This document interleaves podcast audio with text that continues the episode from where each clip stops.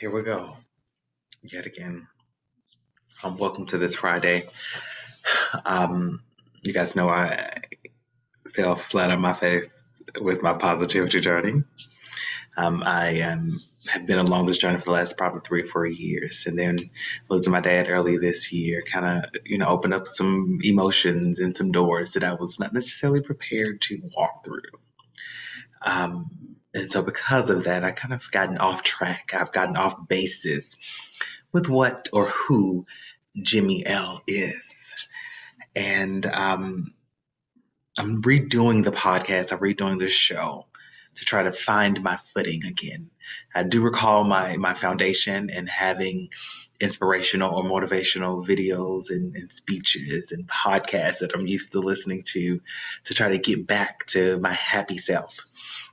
And so a part of me wants to get back to my happy self, and a part of me wants to rediscover what it means to be who I am today after losing a parent and whatever that means and whatever comes next. And so I'm, I'm battling, kind of going back and forth with that. And so I'm allowing inspiration, I'm allowing motivational tapes and clips to kind of guide this step of my journey. And so I'm bringing you guys along with me. I'm hoping that you all are being inspired and motivated um, just as much as I am. Each day is drastically different. Um, good days, bad days, rough days, amazing days. Um, but I'm learning to take ownership of those days because they are mine. And so I um, I'm going to jump right into this motivational clip today. I think it's going to be a little bit interesting for me. I think it is. so this is called, um, this is on YouTube again, as part of the Law of Attraction Coaching. It's titled Retrain Your Mind, Best Motivational Speech. Here we go. Yeah, John Gottman, who's done leading expert in terms of uh, relationships and marriages. Most indicative thing in terms of whether a couple will get uh, divorced or not is how they tell their story. Is merely saying, oh, so tell me the story of your relationship. How did you two meet? And if it's, oh my God, it was so wonderful, it was this and great, we had challenges, but we overcame them, we got to know each other better, we grew together, versus, you know, it's like, oh, we met up and we, you know, we had some problems. you know, just hearing that story is a huge indicator in terms of the success of children. Um, if a child, if a child knows its family history, it's a huge impact on how successful that kid is in school, how well. Example of that. Like when you say knows their family story, what do you mean?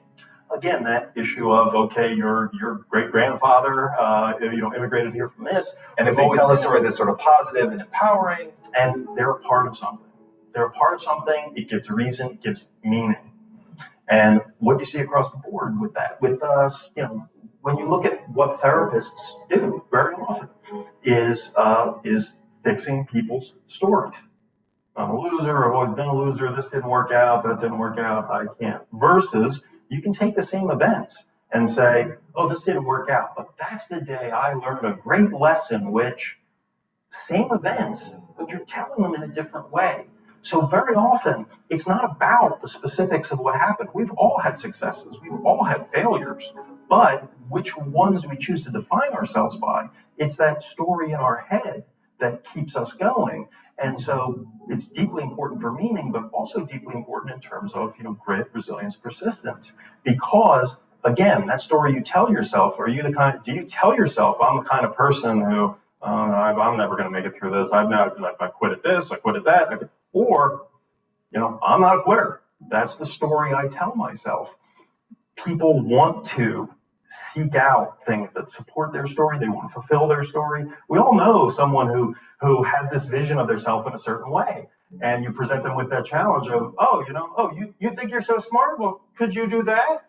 And people often jump to the challenge. Why? Because they want to support their story.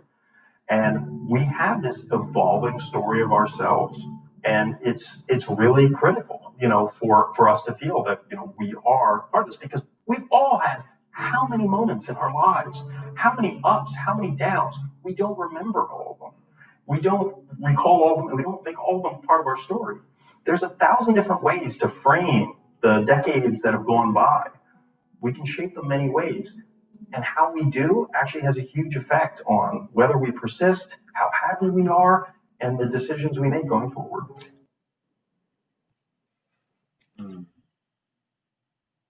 So I'm not actually sure his name. I do know that was um, Tom Bilyeu speaking in the background during the interview. So I'm not exactly sure who he was interviewing at the time, but I really love that. Um, I do know that the story that we tell ourselves or our perspective of what is actually happening to us, for us, with us, by us, I do know that the perspective that we have it shapes our reaction. I know that it shapes our outcomes of what we're going to do or think about tomorrow. I do know that. I do believe that. And I will say that I'm right now, I'm in I'm in this mode of I don't care. That partially scares me. a lot of people ask me questions quite frequently um, throughout the day. Um, you know, what about this? Can you do this? Can you? And I'm just like, ah, I really don't care. This is my lane. I'm going to stick in my lane. That there sounds like your lane. I'm staying out of your lane. Keep me out of your business because I don't want to know. I don't care. Um, I've recently told uh, my mother, my mother-in-law, my husband, um, my boss. I've told quite a few people that my mouth has been lethal this year, being extremely outspoken. Um, I've always been a person to say what's on my mind, but I typically would tailor it to the person that I'm speaking to just to make sure that you heard me. Now I'm just like, I don't really care if you understand me. I'm going to say what I have to say. And so I'm I'm working through whatever that means for me. And I don't like it. I don't like it.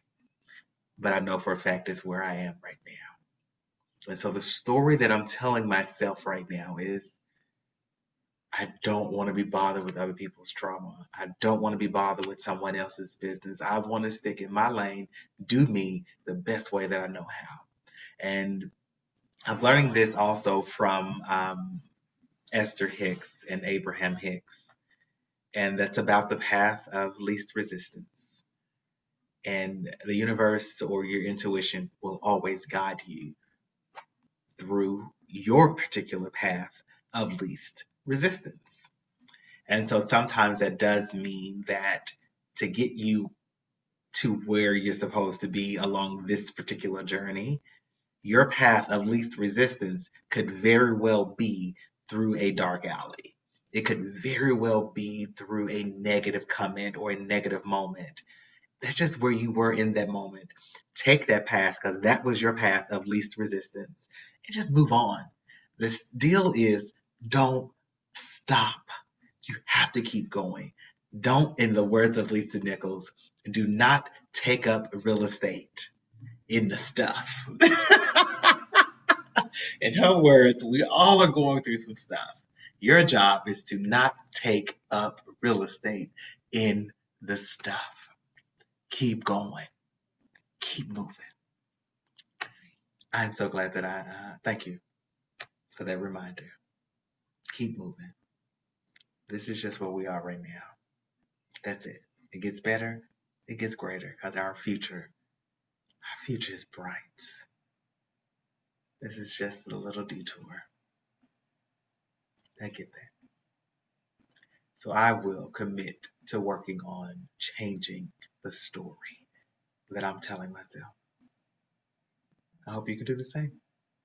I love you guys as always. And until next week, namaste. Peace be unto you. See you guys.